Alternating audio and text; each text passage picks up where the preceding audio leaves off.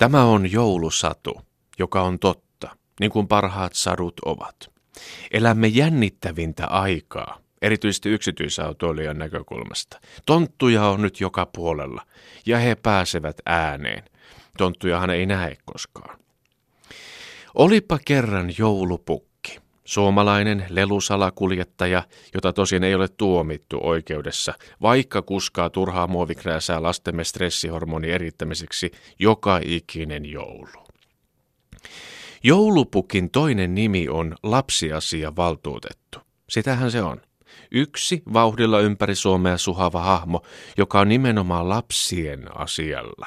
Hänet on valtuutettu huolehtimaan lasten ilosta.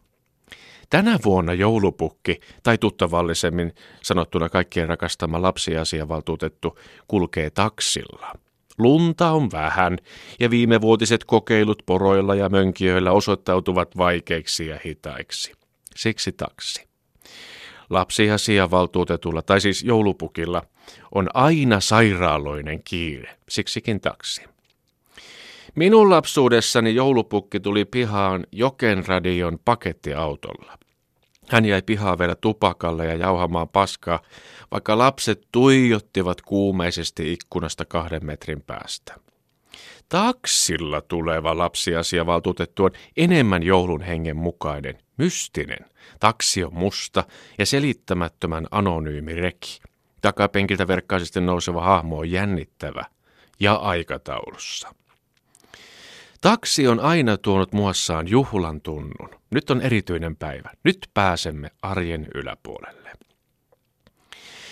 No, joulupukki, tai tutummin lapsiasiavaltuutettu, on taksikuittien selvittelyn takia joutunut paljastamaan tänä vuonna myös oikean nimensä. Nyt lapset korvat kiinni hetkeksi. Tuomo Kurttunen, Tume. Perinteet muuttuvat. Kun kaikkien lasten asiamies saapuu kaikkien, siis ihan kaikkien, luokse taksilla, se tulee jumalattoman kalliiksi. On arvioitu, että pukin joulun taksilaskut ovat 26 000 euroa päivässä. Marraskuussa hän sai tehtyä taksilaskua vain 4200 euroa päivässä, mutta kyse olikin pikkujouluista. Ikään kuin kuivaharjoittelusta, pettingistä. Voi voi, koska pukin kustannuspaikan kaikki rahat menevät hauskoihin taksimatkoihin, tänä vuonna vanhan tyyppisiä materiaalisia joululahjoja ei sitten tule lapsille. Ne korvautuvat aineettomilla lahjoilla. Huhujen mukaan pukki itse ei ole viettänyt aineetonta joulua vuosikymmeniin. Kun lapsiperheet on hikisesti kierretty, on aina ollut ilta kymmenen jälkeen suunnaton tarve rentoutua. Jekkupullo on narahtanut leikkisesti auki, ja näin taas kerran aineeton joulu nyt viettämättä, vaikka ajatus oli hyvä.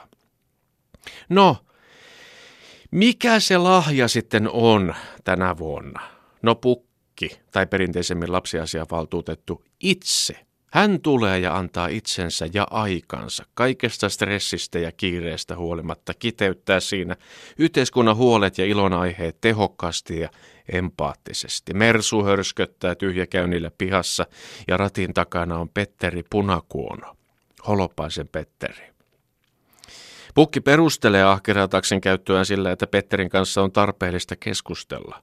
Korvatunturilta Kontiolahdelle, sillä ensimmäisellä erikoiskokeella, ehtii jo päästä alkuun läpykän heitossa.